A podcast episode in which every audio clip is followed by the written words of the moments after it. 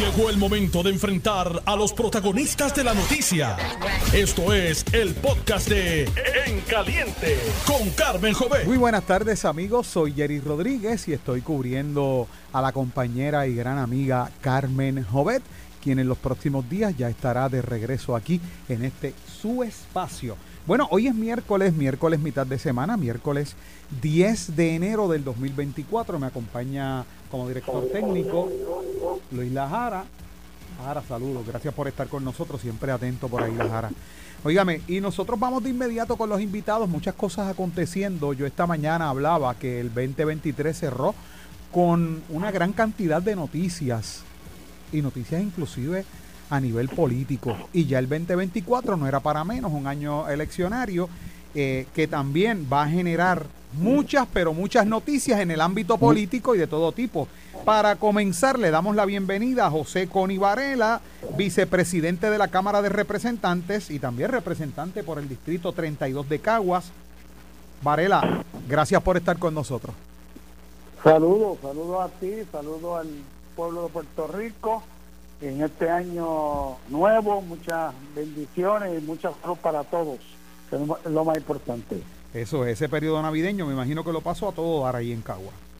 Bueno, sí, visitando en familia, pero también visitando comunidades, compartiendo con ellos eh, en muchas actividades que llevaron a cabo las comunidades y pues como siempre eh, hemos, hemos estado presentes, presentes y compartiendo, escuchándolo eh, para uno saber cuáles son las necesidades que tiene cada sector en particular y en familia. claro que sí, claro que sí.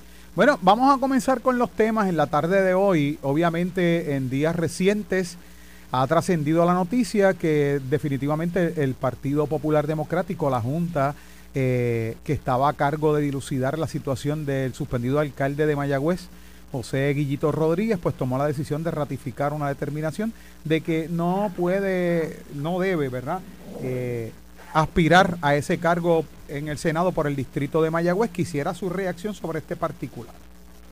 Bueno, eh, yo soy miembro de la Junta y eh, cuando nos presentan el caso, el compañero Guillito Rodríguez omitió, omitió en uno de los formularios, una de las preguntas, que se le hacen a todo aquel aspirante, ¿no? si ha tenido o tiene alguna situación con la justicia.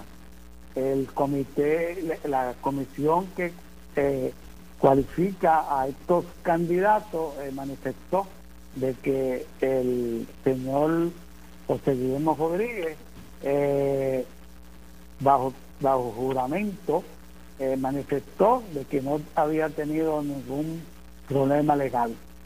Y pusieron allí eh, en la Junta de Gobierno, en la reunión, este, esa situación y eh, abrumadoramente pues decidimos que no podía aspirar. Como tú sabes, los partidos son entidades privadas que ponen sus normas, ponen sus reglamentos y que eh, puede decidir si eh, una persona está apta para poder aspirar a un cargo o no. No sé cuál va a ser la reacción del, o, perdón, no sé si va a apelar la decisión del, del partido, pero a mi juicio, a mi juicio, con los hechos que te he presentado, yo creo que el tribunal no, no le va a dar eh, un veredicto a su favor. Por lo tanto, eh, yo creo que el compañero Rodríguez, que ha sido un buen alcalde por muchos años, un baluarte del Partido Popular en el área oeste, eh, debe concentrarse en su defensa ahora ante la situación que tiene y que esperamos que, que salga bien, ¿no? Pero en este momento, pues, está inhabilitado de aspirar a cualquier cargo por el Partido Popular. Hasta la tarde de ayer, donde estuvimos entrevistando al abogado de José Guillermo Guillito Rodríguez, el licenciado Fernando Torres Ramírez, mm, dijo que no, se, no había recibido la notificación oficial de esta determinación. ¿Ya se le envió, usted como parte de la Junta, ya se le envió esa comunicación a su abogado o al suspendido alcalde? Pues desconozco, o sea, los trámites procesales internos pues lo tiene, lo, establece el presidente y el secretario partido. Pero me imagino que eh, esta reunión fue el lunes, hoy es miércoles. Eh, eso fue ayer que te dijo el licenciado Fernando Torres que no había recibido. Quién sabe si durante el día de hoy o a más tardar mañana pues reciba eh, esa notificación. Naturalmente hay que sustentarla, hay que poner los fundamentos, ¿no? Para, eh, eh, por si acaso, ¿no? El compañero Rodríguez este, decide ir a los tribunales. Por eso, quién sabe, es la razón por la cual no se le ha enviado, pero eh, estoy seguro que en las próximas horas eh, eh, el señor Rodríguez va a recibir, o sus abogados van a recibir la notificación fundamentada. En el momento en que están, que están reunidos para tomar la determinación si, si en efecto iban a entonces a descalificar de alguna forma esta participación electoral de, de, Guillito Rodríguez. Ustedes también discutieron y contemplaron los posibles efectos que puede tener esto en la votación, efectos negativos hacia el Partido Popular Democrático en Mayagüez.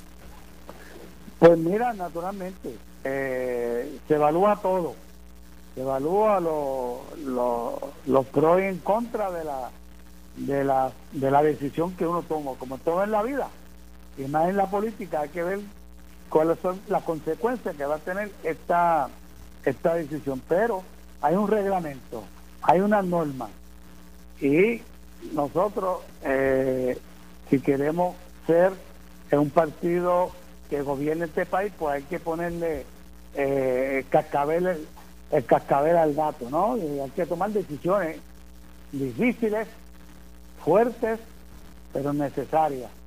Y eso fue lo que hicimos.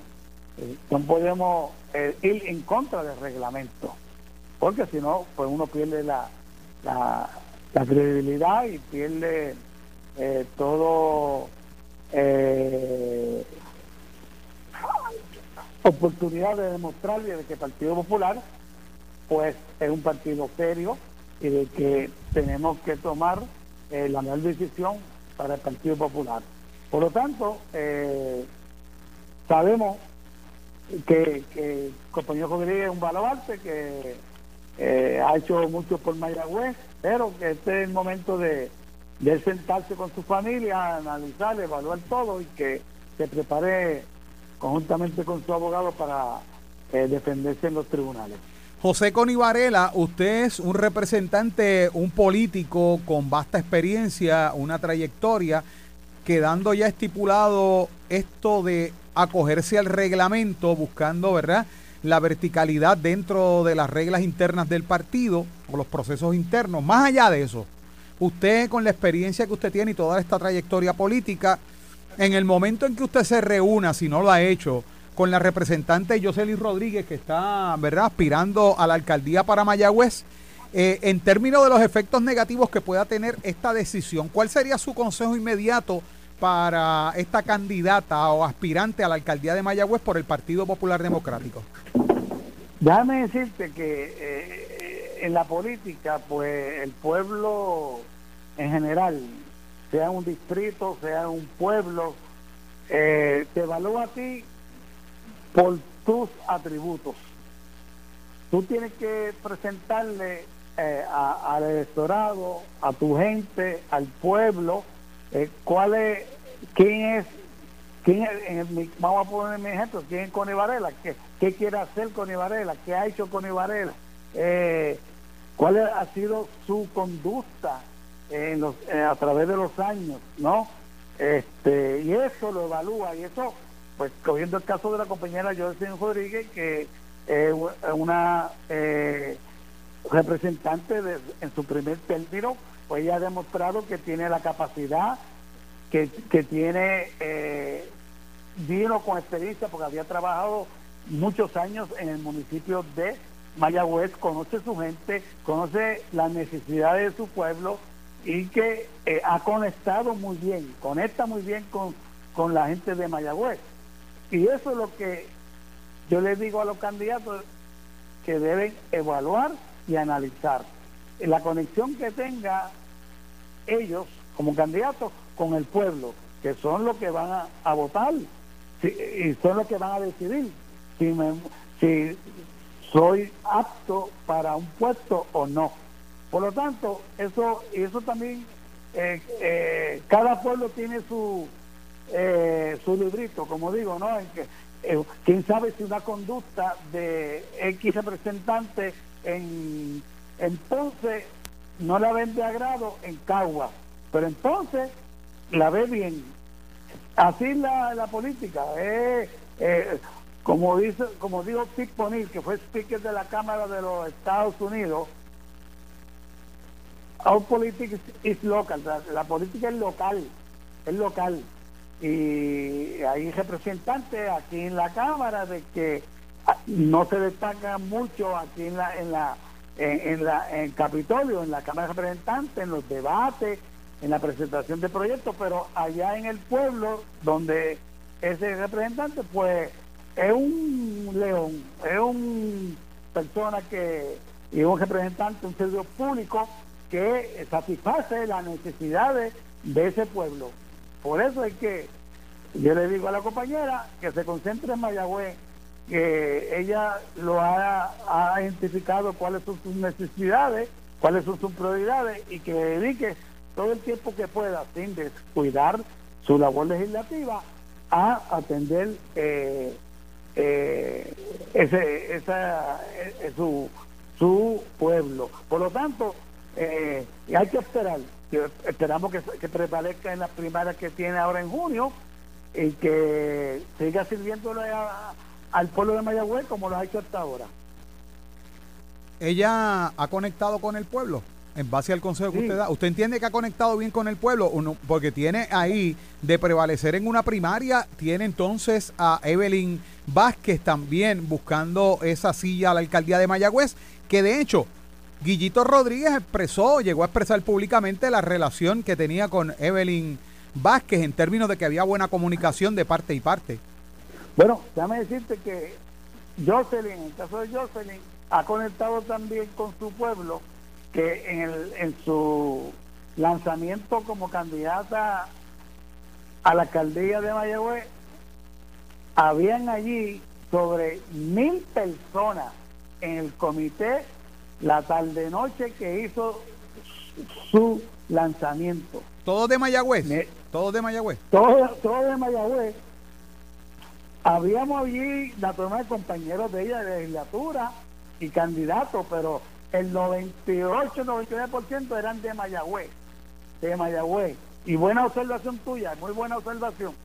Muy buena. Oiga, me. El 98-99 eran de Mayagüez, pero Evelyn Vázquez, siendo de Mayagüez, en la, en la, en la primaria para escoger eh, los senadores por la acumulación que ella aspiró, tú me corriges si no fue así, llegó cuarta en Mayagüez, llegó cuarta en Mayagüez, es un dato importante, yo, yo hubiese, eh, yo hubiese resultado. Que el resultado ah, hubiese sido otro, porque siempre de Mayagüez debe haber llegado primero. Oiga, me informan. Me informan. Y llegó cuarta. Y llegó cuarta. Me informan de la oficina del presidente del Partido Popular Democrático que en efecto ya al licenciado Fernando Torres, el abogado de Guillito Rodríguez, ya se le hizo llegar la notificación oficial, el documento oficial sobre la determinación que tomó la Junta, que a principio del programa al comienzo estábamos citando. Así que esperemos a ver cuál va a ser la reacción, qué decisión va a tomar José Guillermo Rodríguez, a ver si va entonces a acudir a los tribunales o va a apelar dentro del partido. Eso lo sabremos próximamente. Así que... Eh, y hay algo bien, importante, lo que se dice que allá en Mayagüez el PNP tiene cuatro candidatos más, allá en Mayagüez.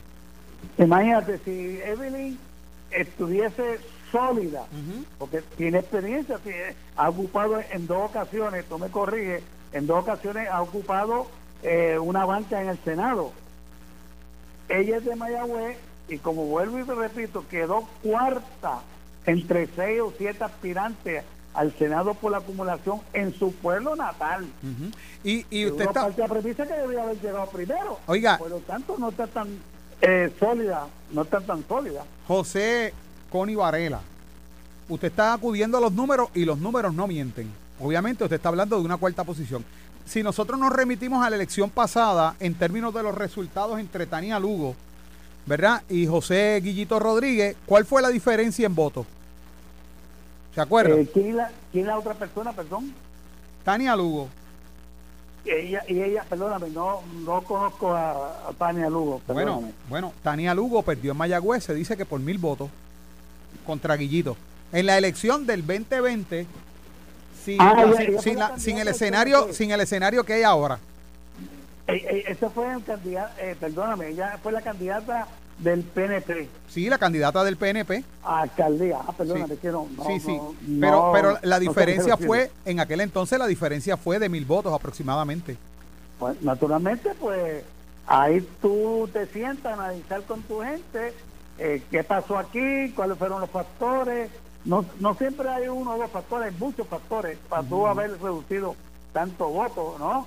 el desgaste, la administración, el servicio que le da el municipio, todos esos factores, pero también hay que ver el COVID, menos participación electoral, hay muchos, muchos factores, ¿no? Pero eh, eh, el señor alcalde habrá, se habrá sentado con su gente, sus asesores, este y, y, habrán buscado cuál fue la razón principal, ¿no? Ahí yo desconozco. Yo, como te digo, yo lo mío en Cagua, en Cagua yo no salgo, estoy presente siempre, pero hago ese análisis por la pregunta que tú me haces. No, no claro, y yo le pregunto, pues usted ha sido, ¿verdad? Eh, columna dentro del Partido Popular Democrático por muchos años y, y las veces que me ha tocado entrevistarlo y usted ha contestado para Noti 1630, para Jerry Rodríguez, después queda evidenciado que usted fue sincero en su contestación y yo le pregunto, bajo el marco de esa sinceridad, mil votos de diferencia en Mayagüez no es mucho, ¿no? No, no, no es mucho. Muy poco. Tiene toda razón. No, tiene toda razón. Este, hay que hay que sentarse, analizar la situación, este, qué está pasando eh, y eh, abrir puente con todo el mundo. Hay que ver cuánto sacó el movimiento Victoria Ciudadana, cuánto sacó el Partido Independentista, todas esas cosas. O sea, este el candidato que salga victorioso ahora en junio pues tiene trabajo y a caminar todo el mundo a conectarse con, con, los electores de Mayagüez de todos los partidos políticos y ofrecerle ofrecerle una propuesta que sean realistas que, que sean viables y que se puedan llevar a cabo dentro del banco de la estructura municipal porque después te dicen, mira, no pude hacer esto porque no tenía el gobierno a favor. Yo creo que si tú quieres ser un servidor público sincero y honesto, tú tienes que hacer la propuesta de acuerdo a lo que tú tengas, a lo que tú puedes conseguir. No depender del gobierno central y luego decirle a tu, a tu pueblo, a tu gente, mira, no lo hice porque no tenía respaldo, no me ayudaron. No, yo creo que eso, servidor público eh, que haga eso, para mí, este eh, eh, no, es, no es honesto ni es sincero. Yo cuando voy a las comunidades, yo le digo, yo puedo comprometerme con ustedes con lo que yo tengo en el bolsillo. Cuando digo esto es con lo que yo recibo, y recibimos todos los legisladores una cantidad de dinero este, para distribuir en las comunidades, barrios, sectores que tú representas. Pero yo no puedo depender ni del alcalde y yo no puedo depender del gobierno central. Por lo menos esa ha sido mi trayectoria pública ¿no? en, la, en, mi ciudad de Cagua. Y eso la gente no entiende. Mira, yo no puedo comprometerme con una cancha que vale 300 mil pesos si no lo tengo. Pero hay otros que lo dicen y ofrecen eso y ofrecen mucho más. ¿Verdad? Pero cada cual eh, tiene su, su libro de hacer campaña. Y como siempre, mi frase favorita en esto es, en la villa del Señor hay de todo, en todo sentido de la palabra, en todo sentido de la palabra. Y digo, en la villa del Señor hay de todo. Oiga, representante, me pasan por aquí un comunicado, esto lo emite o lo publica Metro. Zaragoza, Juan Zaragoza asegura que aprobar incentivo reintegrable será el precio a pagar para que se atribuya el logro a Pierluisi. Dice Juan Zaragoza, y voy a citar parte del comunicado, es difícil oponerse desde la legislatura a este incentivo porque pone dinero en las manos de la gente, considerando el aumento del costo de vida, pero si hay esa dimensión política de dar ese aguinaldo, como lo llamó él en el comunicado, en un año de elecciones, a meses antes de unas elecciones, o desde el punto de vista de las primarias a la gobernación en el PNP, posiblemente a semanas antes de la primaria, pues si mucha gente se lo puede atribuir al gobernador, que sí, dice él, sí, mucha gente se lo puede atribuir al gobernador, puntualizó Zaragoza Gómez, donde más adelante él dice que ahora esta resolución va a bajar o va a estar bajo la consideración del Senado. Dicen que si así soplan los vientos, imagínese usted. ¿Qué le parece estas expresiones de Juan Zaragoza? Que aprobar este incentivo reintegrable de este dinerito es atribuirle este logro a Pedro Pierluisi. Bueno, naturalmente, este, eh, nosotros aquí hacemos la legislación que exige la Junta de Control Fiscal para que se pueda implementar muchas de las medidas contributivas. En la Cámara es que donde se inicia el proceso de eh, poder nosotros enmendar el código de renta interna de eh, imponer eh, contribuciones a al pueblo o de eliminar contribuciones al pueblo eh, y todo tiene que pasar por aquí. Si no hay acción legislativa, lo que manifiesta el compañero Zaragoza, pues no se podría hacer. Pero, ¿qué, qué tú vas a decidir? El bienestar del pueblo o un logro político de, de El pueblo la está pasando mal con ocho aumentos de luz, ocho aumentos de luz, cuatro aumentos de agua, cuatro aumentos de agua bajo esta administración de Pedro Pierluisi.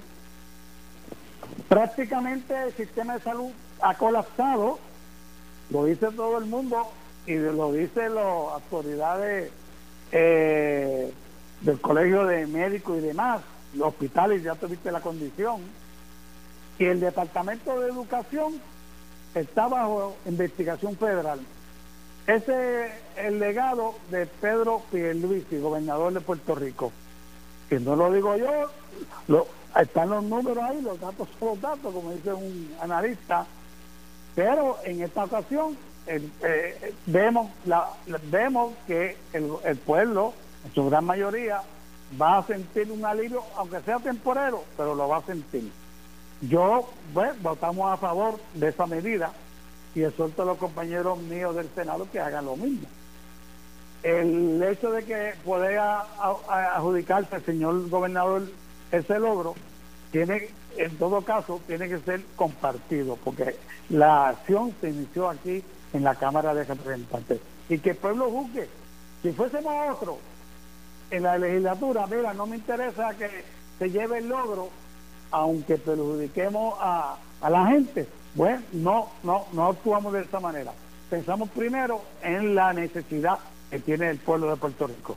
Y así hemos eh, hecho durante los, estos tres años y medio, hemos estado en mayoría legislativa aquí en la en la Cámara de Representantes. Pero usted está consciente que ustedes aprueban y el gobernador reparte.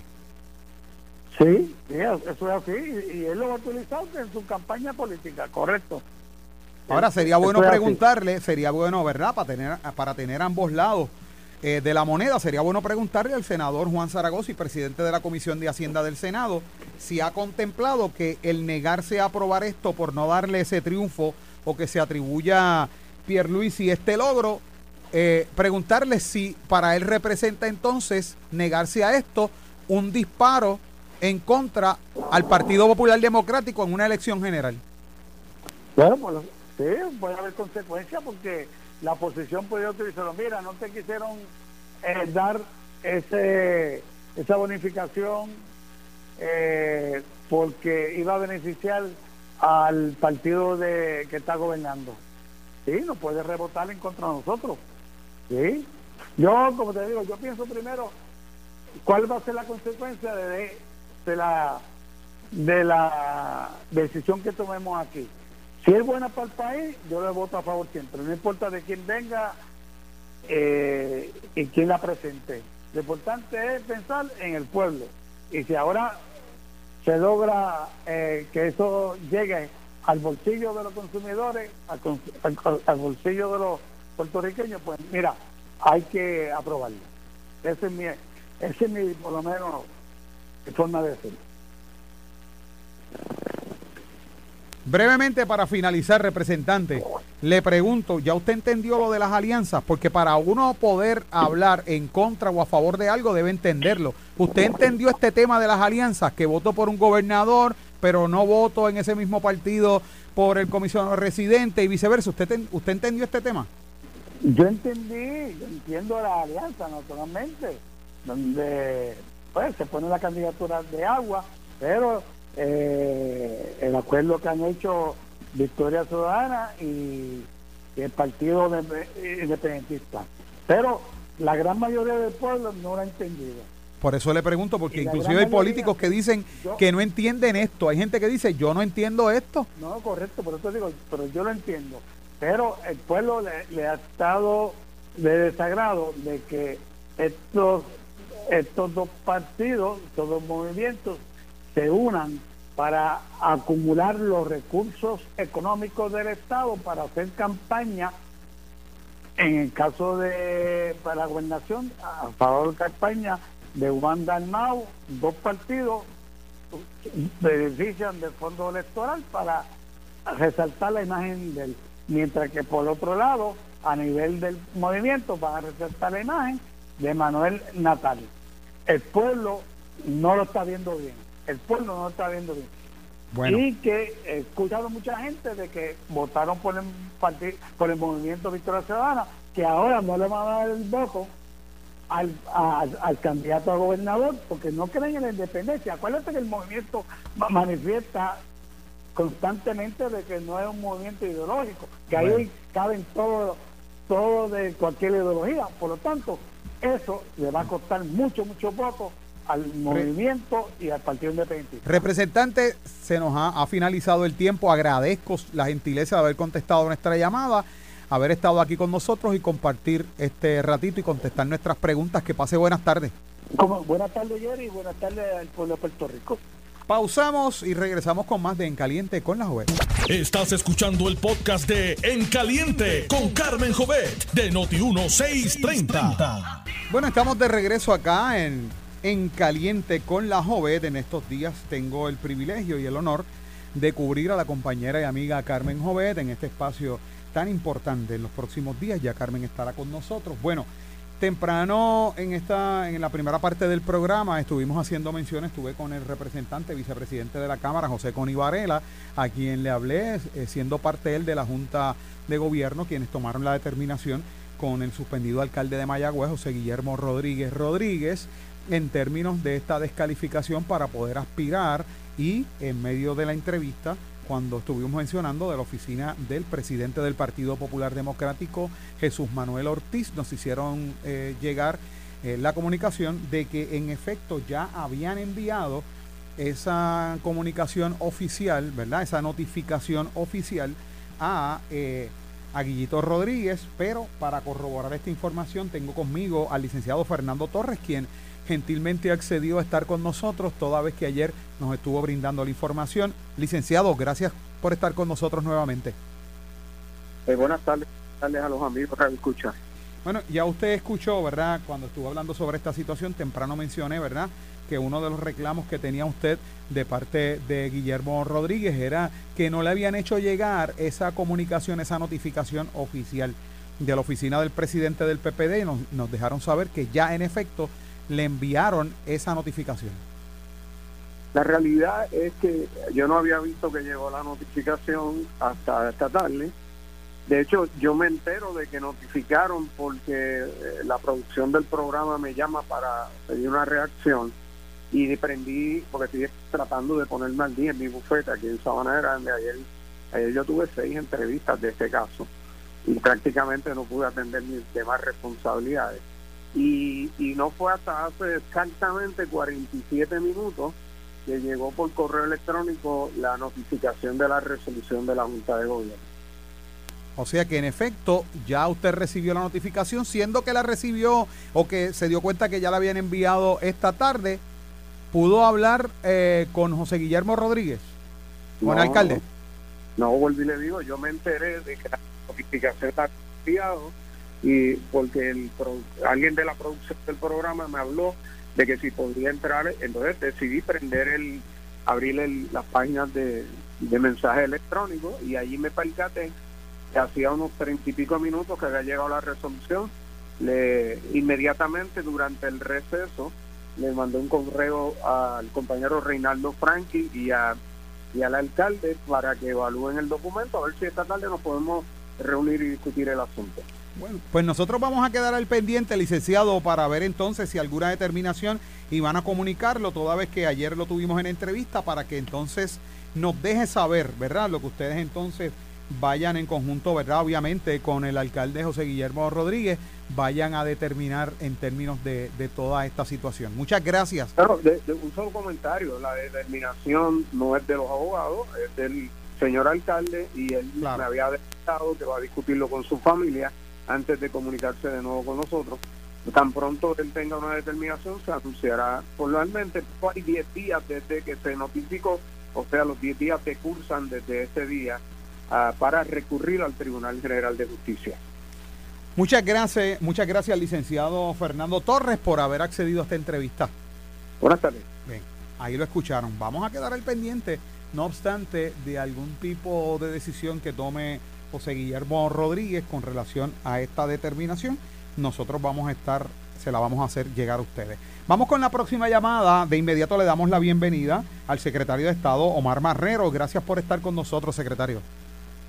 Buenas tardes, Yuri. Gracias por la oportunidad y saludo a todos los radioescuchas que están sintonizando a de esta tarde. Claro, un placer tenerlo acá y muchas felicidades en el nuevo año, que apenas estamos comenzando. Igual para ti tu familia, muchas bendiciones, al igual que, que todos los radioescuchas, muchas bendiciones y salud sobre todo. Bueno, vamos a comenzar con el primer tema para poner en perspectiva a nuestra gente. Hemos leído, hemos escuchado en las noticias y hemos visto que la Junta Fiscal ordena al gobierno pagar 165 dólares a empleados públicos presentados por diferentes eh, sindicatos, ¿verdad? Yo quisiera que usted nos diera y nos hablara sobre esto. Bueno, se trata, eh, Jerry, que básicamente como parte de la constitución del plan de ajuste, eh, la Junta acordó con una unión eh, que básicamente por ellos haber apoyado el plan de ajuste, por haber estado de acuerdo con ciertas modificaciones que se han realizado, ellos iban a participar básicamente en unos, unas bonificaciones en la medida que el gobierno tuviese unos sobrantes eh, al cierre de, del año fiscal de cinco años consecutivos. Básicamente estamos en el segundo año, así que en la medida que se cumplan los sobrantes se le van a dar estas bonificaciones.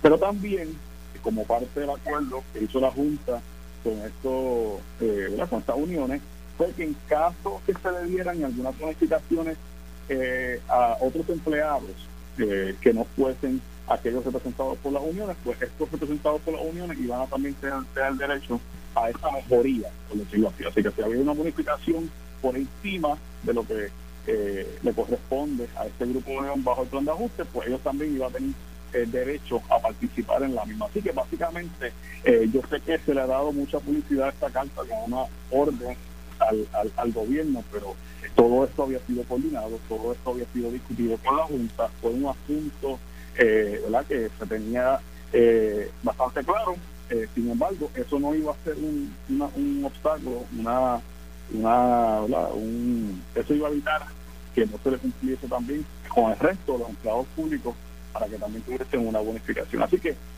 como te menciono, la carta es un asunto procesal, eh, ya nosotros teníamos contemplado eso, estábamos con, ¿verdad? totalmente conscientes de esta obligación legal, así que fue una interpretación básicamente de acuerdo al que llegó la Junta de Supervisión Fiscal, que en caso de darle esa bonificación eh, eh, por encima de lo que este grupo básicamente había acordado bajo el plan de ajuste, pues también van a tener derecho. Eso se conoce en, un término técnico legal en inglés como Most Favored Nation Clause, la cláusula de la nación eh, con tratamiento más, eh, más favorable, que básicamente una vez tú traes un acuerdo y dices, caramba, yo quiero tener los derechos de un Most Favored Nation Clause, pues eso implica que si le dan un, un tratamiento mejor al que tú acordaste, pues en virtud de esa cláusula tienes derecho a que se te mejore.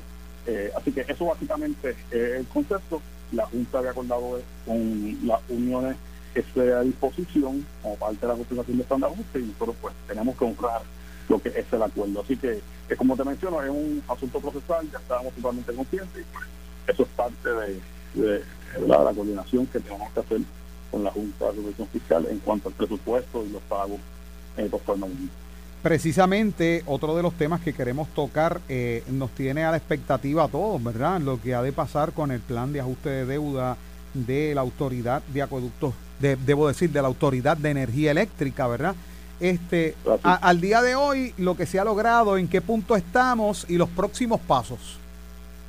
Pues mira, excelente, esto es un tema bien complejo, bien técnico, sin embargo, desde el comienzo del proceso hemos sido bien claros eh, eh, y honestos en cuanto al pueblo de Puerto Rico, en cuanto a que es un proceso que continúa que hasta que no culmine con la confirmación del plan de ajuste, no vamos a saber a ciencia cierta eh, cuánto va a ser básicamente la cuantía total que la autoridad va a tener que pagar de, esta, deuda heredada y cómo eso se va a reflejar en la tarifa una vez el negociado determine cómo eh, se tiene eh, que pagar. Así que en ese sentido, por la mayor humildad reconozco que hemos sido, le digo, vindicados con el tiempo al decir, mira, no nos adelantemos, es prematuro calcular un cargo heredado eh, sin embargo, ¿dónde nos encontramos? Nos encontramos en una situación muy beneficiosa. Hace un año el gobernador decidió cancelar y terminar ese acuerdo que se había alcanzado con los bonistas en 2019, que nos dio paso a una demanda en contra de los bonistas. Básicamente nos quitamos los guantes eh, y peleamos contra los bonistas y le ganamos a los bonistas. No solamente le ganamos en cuanto a que no tienen un gravamen sobre los ingresos de la autoridad, pero también ganamos en cuanto a la cuantía de esa reclamación eh, y cuánto se puede pagar. Una reclamación de 8.500 millones más intereses, la jueza determinó que eh, la autoridad no, tiene ingresos para pagar más eh, a los bonistas, más que una cuantía de alrededor de 2.4, 2.400 millones aproximadamente. Así que en ese sentido, pues hemos tenido una victoria significativa, histórica nunca antes visto en el mercado municipal de los Estados Unidos, nunca antes visto una reducción de esta naturaleza, un 80% un bono de, de, eh, una transacción de esta naturaleza. Así que en ese sentido, pues ha sido beneficioso, pero a la misma vez hemos dicho eh, con la mayor honestidad de que el proceso no ha culminado. Todavía hay que esperar cuáles son los distintos acuerdos que alcanza la Junta. Esos planes de ajuste que se radican por la Junta se pueden modificar en cualquier momento antes de que se confirme el mismo, igual lo que ocurrió con el gobierno central igual ocurrió con Cocina. Así que en este caso se trata del cuarto plan de ajuste que realiza la Junta, los procesos continúan, ha habido una extensión leve, por decirlo así, de, lo, de las fechas eh, del proceso, una cuestión de descubrimiento de pruebas y el proceso de litigio, pero lo importante es que la fecha de confirmación todavía permanece para junio. Nosotros estamos optimistas de que este proceso de reestructuración culmine este año, eh, porque eso es lo que le beneficia al pueblo de Puerto Rico.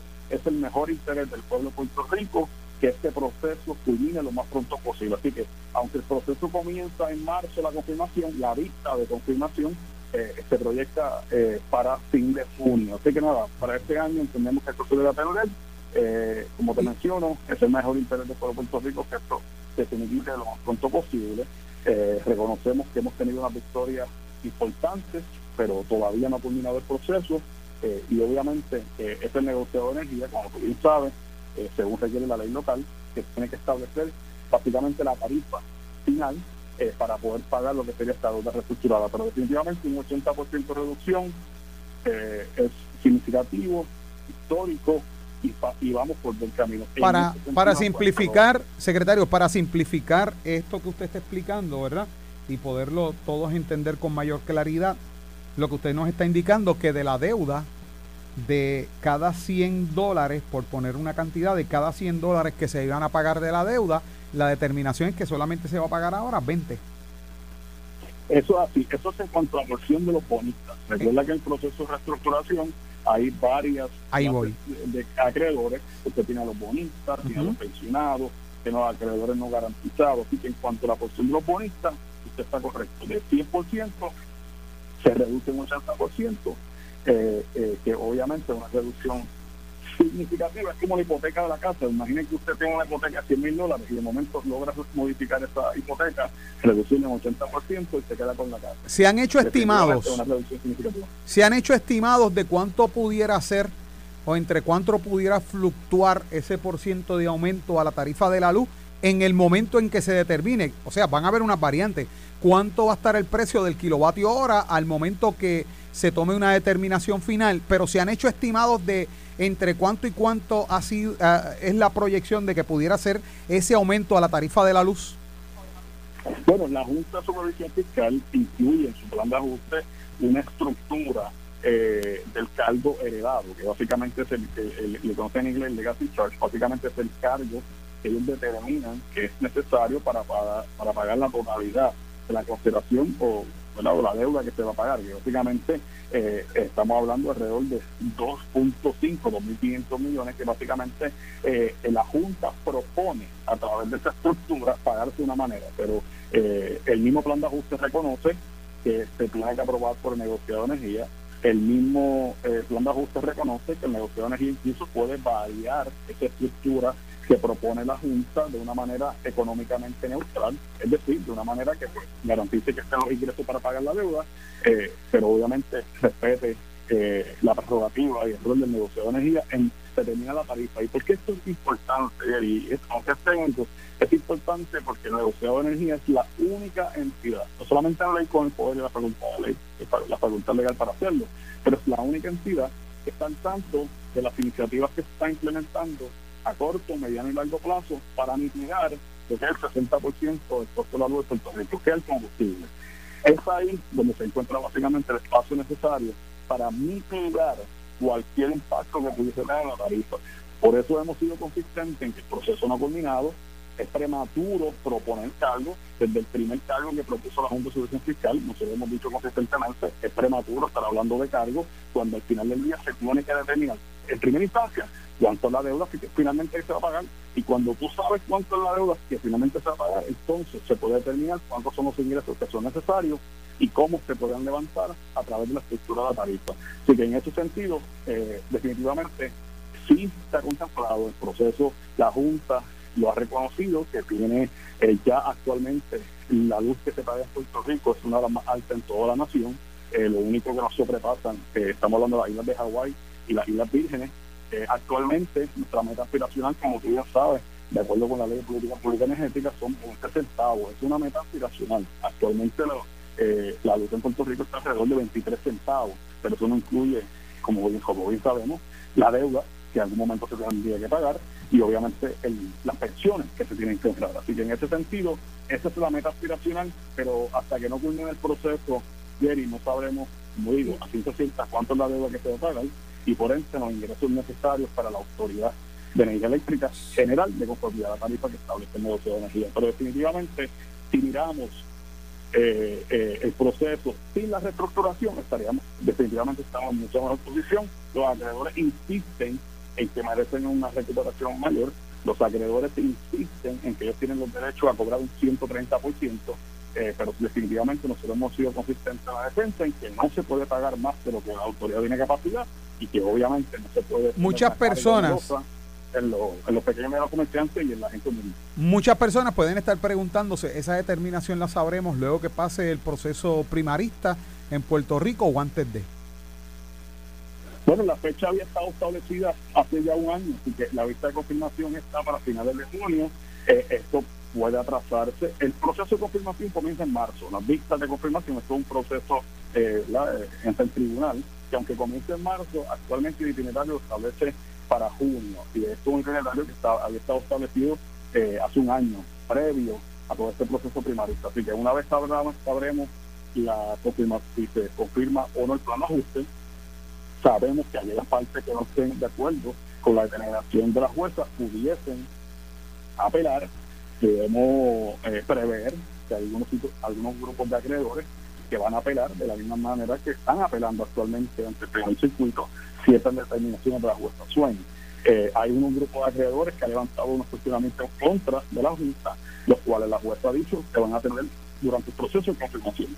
O sea que eso pudiera extender el que aunque, que claro, reconozco que esos derechos de apelación pudiesen extender el proceso. Sin embargo, eh, eh, estamos optimistas que este es el año de la reestructuración de la bueno. autoridad eléctrica, que después de 10 años se culminará el proceso eh, con un plan, eh, con una deuda sustancialmente menor a lo que hemos tenido que pagar y que esperemos que, obviamente eh, se logre, como te menciono, lo más pronto posible, de forma tal que saquemos a la autoridad este, de, esta nube de incertidumbre que la ha caracterizado los últimos 10 años y que mientras está en el proceso de quiebra, nada se logra transformar y obviamente tener un sistema mucho más resiliente pues, es un reto mayor.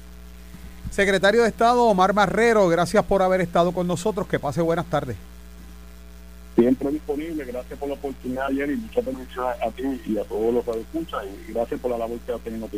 Amén, amén. Muchas gracias. Bueno, esto fue el podcast de En Caliente con Carmen Jovet de Noti 1630. Dale play a tu podcast favorito a través de Apple Podcasts, Spotify, Google Podcasts, Stitcher y notiuno.com.